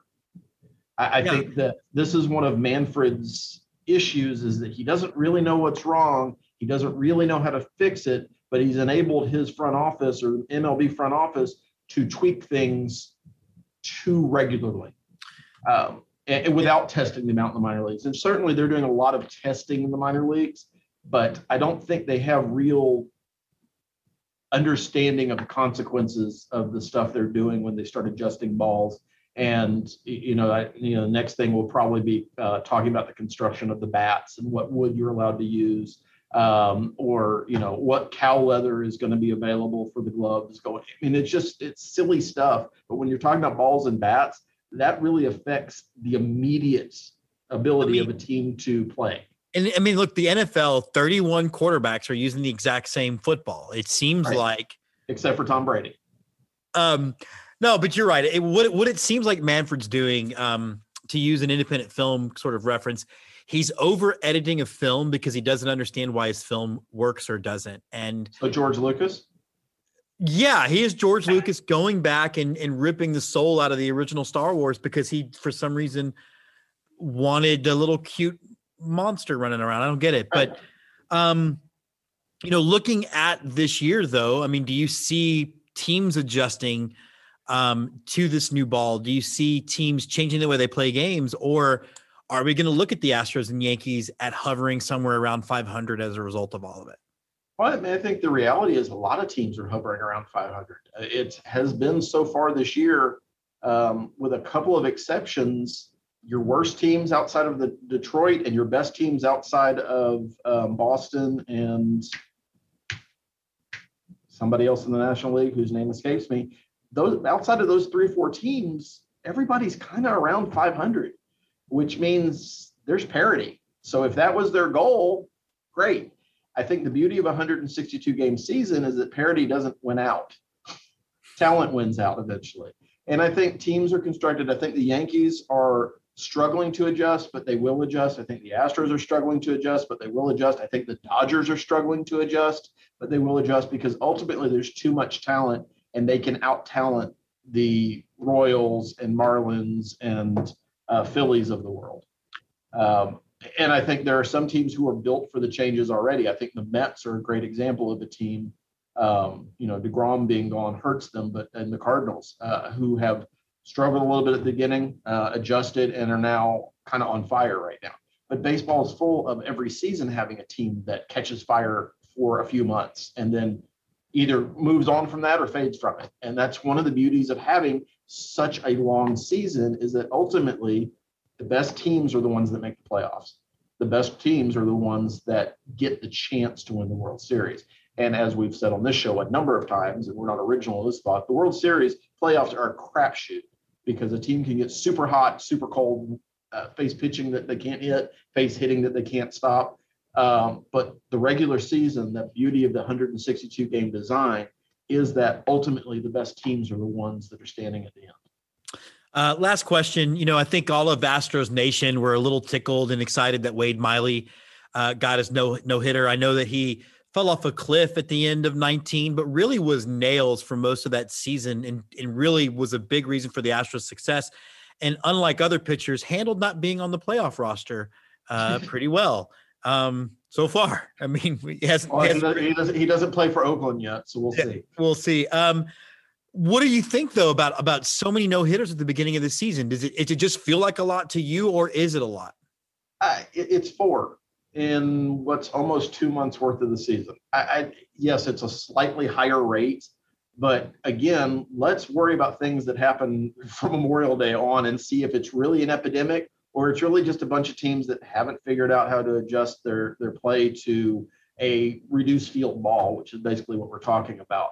Um, ultimately, Cleveland's not a great team. If you took Cleveland out, you'd have two less no hitters because that's you know they're they're fifty percent of the problem.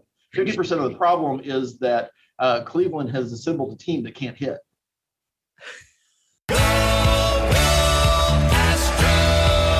Go Go Astros, a focus on H Town hardball. So we're excited to welcome back to Go Go Astros, Mr. Brian Arbor, is going to be helping us hang this or nail this segment down, I guess I should say.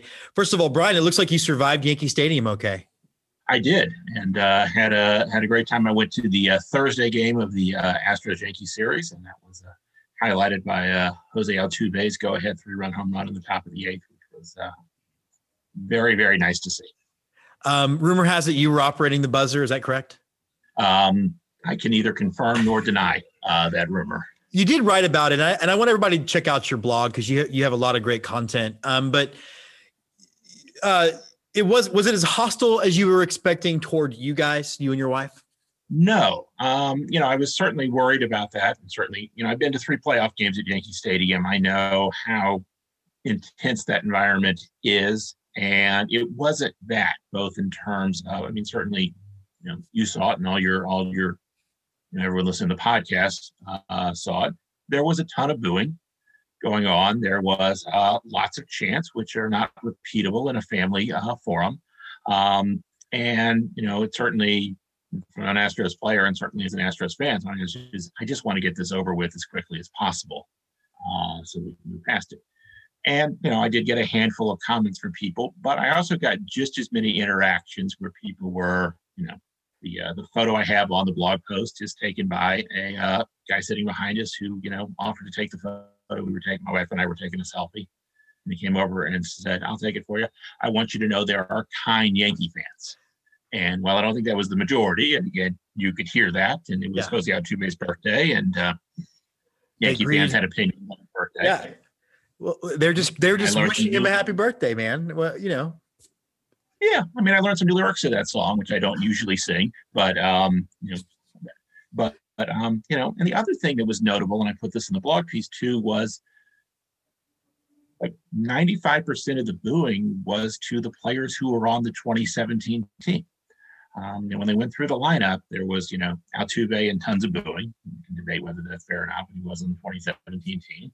Uh, then it was Brantley, and there was a little bit, and then you know, then it was um, then it was Bregman, lots of booing. But the time we got to Yordan, it was very clear that hey, we're only booing the 2017 guys, and you know, it, and it almost speaks to the fact that they are an intelligent baseball fan base who can distinct the back of the jersey versus the front.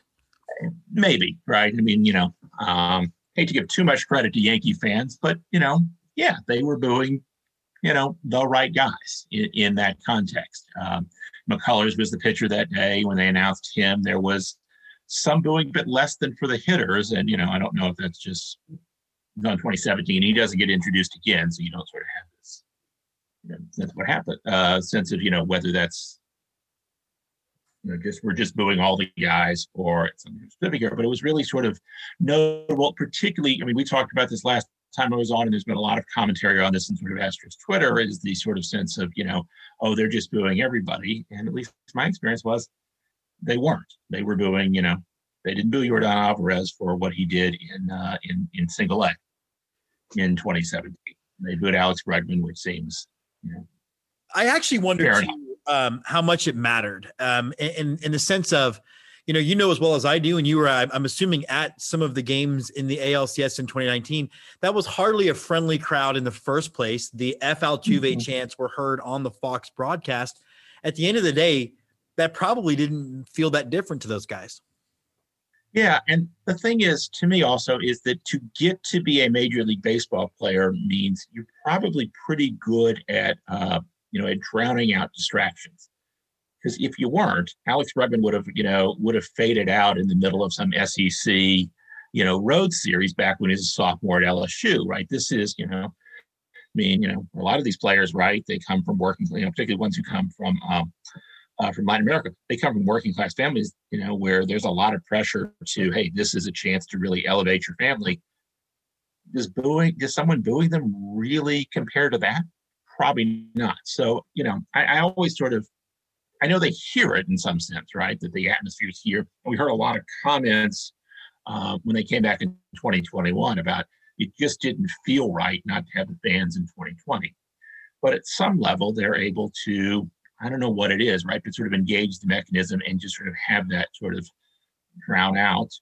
I'm sure there are people who can't, but I don't think they get to be Major League Baseball players. I don't think they're able to climb the ladder if they can't do that. I would also like to point out too that with Correa being from uh, Puerto Rico and a guy who worked his way from nothing, he definitely would have taken Joe Kelly in a fight last year. Anybody that thinks otherwise is ridiculous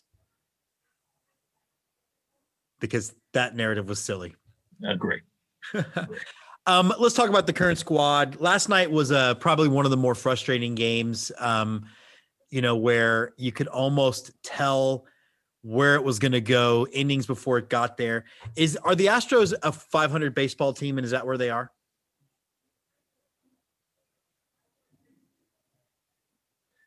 So the Astros are a team that's projected to win in the low 90s. And so if you compare it to the 27 to 2019 teams, all of which won 100 plus games, they're not as good as that team. And well, being not as good as that game means you're going to lose, but they're not a 500 team. That's not sort of the expectation of this team. And, you know, they're going to, you know, and so they're going to lose more games than we're used to.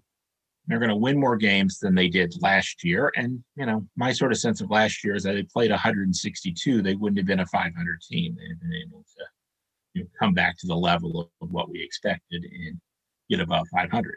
Um, so, you know, it is frustrating to watch games like last night where, you know, the inability to put the Angels away early in the game when you had them, you know, on the hook, when they had their less good pitchers in there, and they seemed to be wobbly.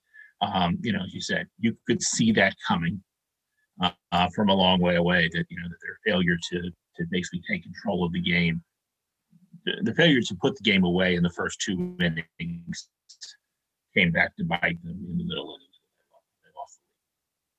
Um, you explained to me and, and and you explained in your blog um, why is Brooks Raley not as bad as my emotions tell me he is? And, and I definitely, I'm asking because I definitely agree with your assessment. Mm-hmm. Yeah, I mean, so his ERA is as bad as you think it is. It's in the eights. Okay? But his FIP is in the threes. And if you look, I looked on the, you, know, you look on, if you look at sort of, he is in the top 1% in creating soft contact. So when people hit the ball off Brooks Raley, it doesn't go as hard. And again, it doesn't go as hard as it does for just about any sort of other pitcher. Um, he's also had many more strikeouts than I sort of expected and above sort of projections. He's at like, I think, 12.3 strikeouts per nine innings. Now he's given up two home runs, which is really bad in the context of how few innings he's pitched. And a lot of the soft contact has led to hits. And again, the, the air is bad. Brooks Raley is an average to maybe slightly above average reliever. Should you have a ton of confidence when he's in there? No, average guys are going to give up plenty of runs. His FIP is like 3.8, right? This isn't, you know, this isn't a shutdown reliever. This isn't Ryan Pressly. Okay? But should you, you know, just turn the game off at that moment because there's no way this can go well? No, he is, to use the term from The Simpsons, he is cromulent. Yeah, I mean, and I think yeah, you broke it. You broke it correctly, and I do remember some of the. He definitely gets baseball a time or two with these blue pits or, or hits against the shift. To your point, where they're not hit that hard. Um, but let's look down the road for a second because I think there is help on the way. Pedro Baez eventually will come, and then as Odorizzi comes back and and Framber comes back, it should improve the bullpen um, by moving Garcia and maybe even Javier. Is that what you see happening? Do you see Garcia and Javier going to the bullpen? Possibly so. I mean, I'd expect by this weekend that Enoli Paredes will come off. He's in rehab assignments down in Corpus Christi. They wanted him to go back to back. So I would assume he'd do that maybe today and tomorrow, maybe tomorrow and Thursday.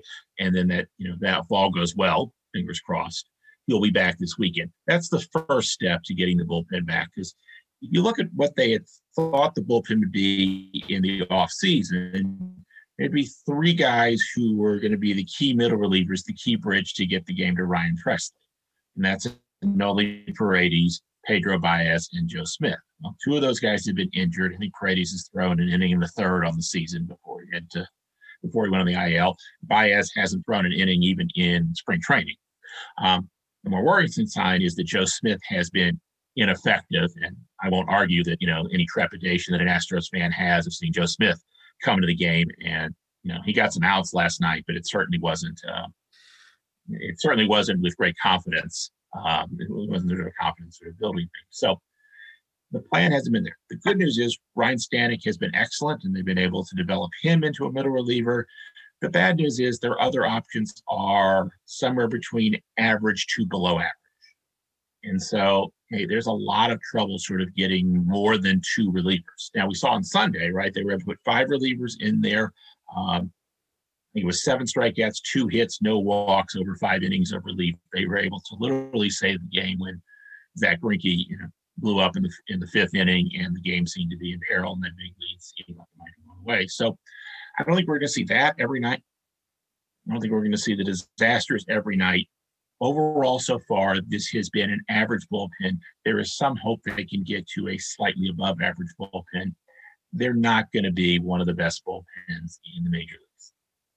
But if they get good starting pitching and they hit enough you don't need them to be the bull, bullpen of the a's of two years ago whatever it was yeah and the key to this team is to hit and to hit well and that's where their star players are and then they have a rotation that is, as you said, right? If we could end up with Luis, Luis Garcia in the bullpen, he's proven this year, okay, it was a frustrating sixth inning for him last night, but hey, Luis Garcia is a major league pitcher and someone who is contributing to this team.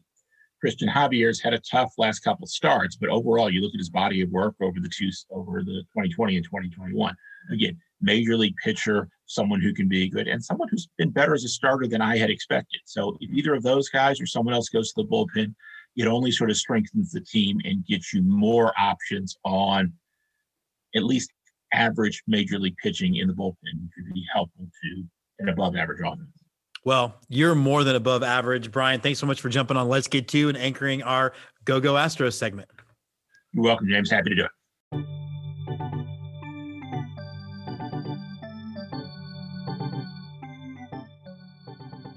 Raiders of the Lost Diamond, a look into baseball's past.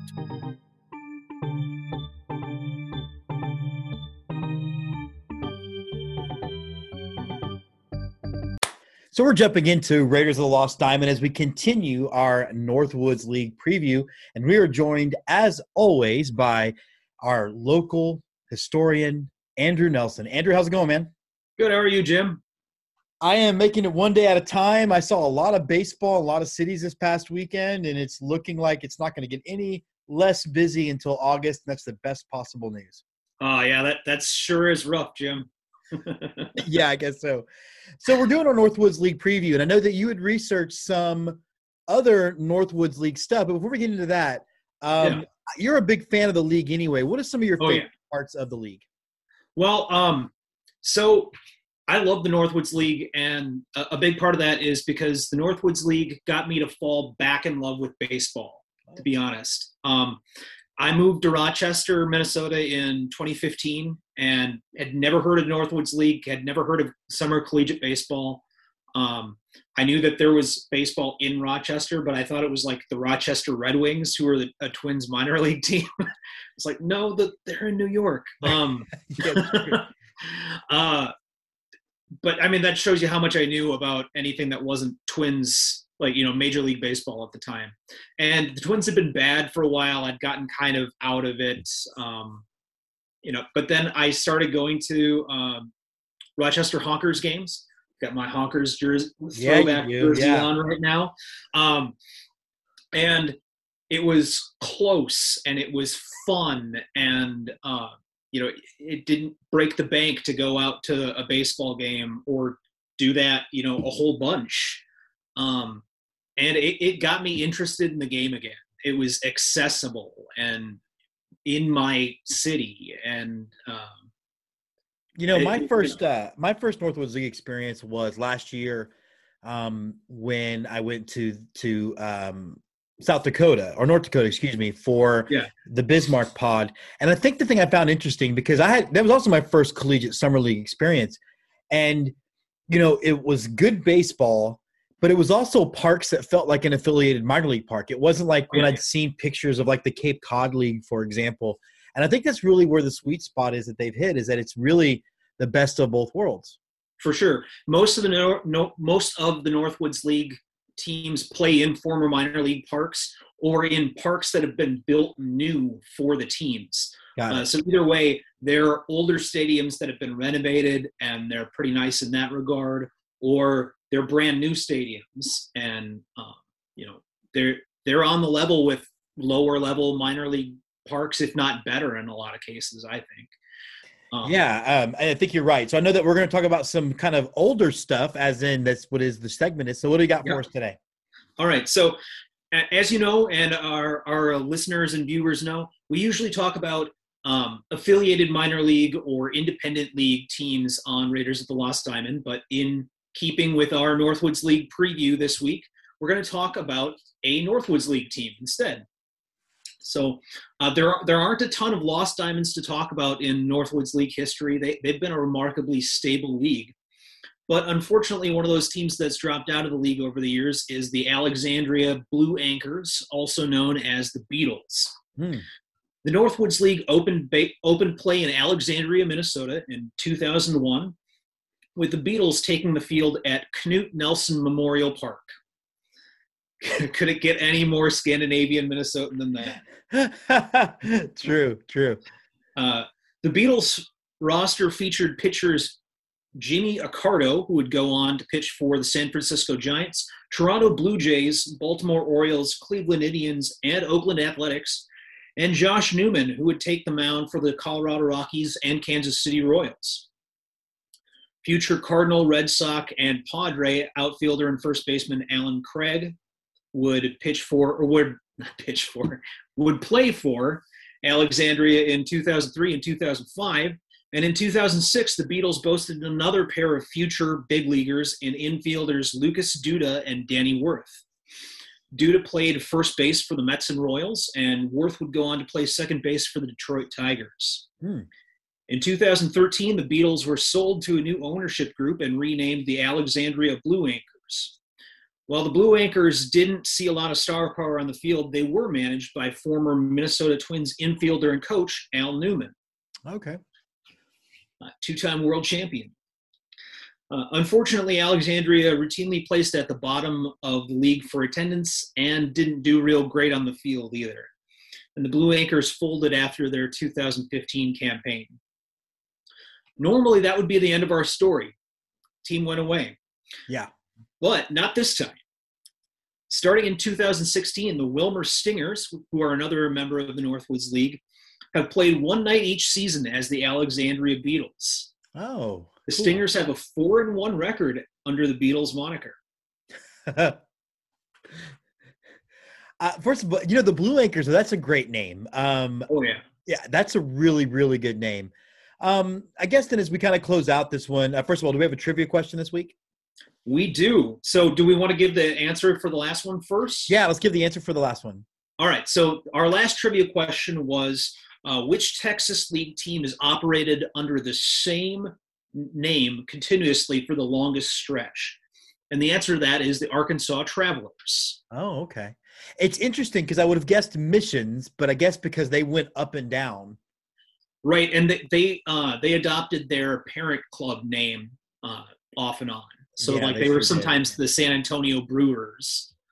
Uh, And the but Dodgers, I think, at one point too. Yeah, it makes Arkansas. Travelers began being the Travelers in 1964, if I remember right. I'm probably Okay. wrong, but up through the end of the Texas League from the early 60s, they've been the the Travelers. Okay. Uh, this week's trivia question is about a Northwoods League team, appropriately. Uh, the Northwoods League will feature a traveling team this year that is named after one of the league's defunct teams. Which former team is the Road Warrior team named for? Okay. So again, you put your stuff in, give us an answer, and you will get entered in for a prize pack. I wanted to um kind of audible for a second or or just get take your temperature on something. You know, Sure. um I've talked to a lot of minor league baseball officials, particularly in our last episode, the MILB preview, and a lot of them um, feel like MLB, for the most part, lived up to its ultimate promise with contraction of Sure. there will be baseball. I think only four or five cities did make it, and a couple of them Right. seems like they didn't want it. Right. Um, do you think this collegiate summer league model, though, is that kind of the future of baseball? Do you think? I think too. I think it's the future of baseball in small markets. Um, you know, it has the advantage of that they're amateur players, Right. so they're not paid. Uh, they have to be so that they can maintain their uh, NCAA eligibility. Um, but the teams really put on a, a good effort to put out an entertaining product, and um, and the teams and leagues really take player development seriously and so you're you're seeing good play and you're seeing uh, young players grow into um, adult baseball skills and learning wood bat baseball skills that they can apply later as as a major leaguer. Now, I'm not going to tell you you're not going to see crazy uh, questionable plays sometimes, but you're Yeah. also going to see sublime plays sometimes. And that's part of the great thing about summer collegiate ball is uh, you never know what you're going to see, and you could see uh, something that you, you might see on the uh, uh, on the bloopers reel, and you might see something that's going to be on Web Gems. Um, Yeah, yeah. Well, and I think it is interesting too because we had the GM from the former Greeneville Greeneville Reds, now the uh, Greeneville Flyboys, Mhm. and she pointed out that in chances are they're going to see more future major leaguers now than they did when they were a short season A club. So maybe absolutely. to your point. Yeah, I mean, if, if you look up the Northwoods League uh, website, they have a section that's all all of their major leaguers that have come through there.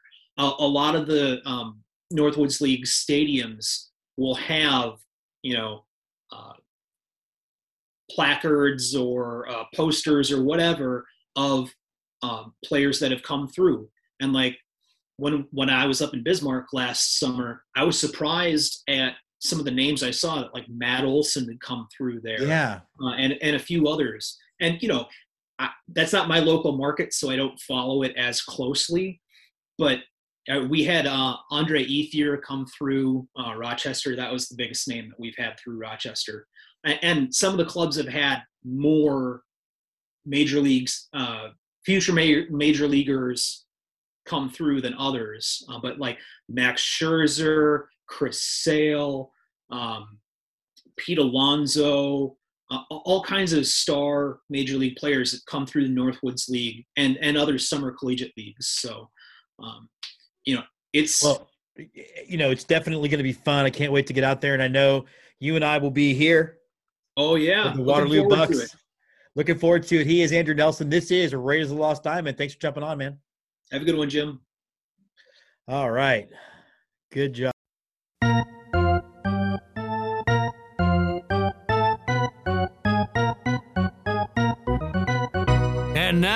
To close it out, the right hander from Houston, Texas, James Christopher.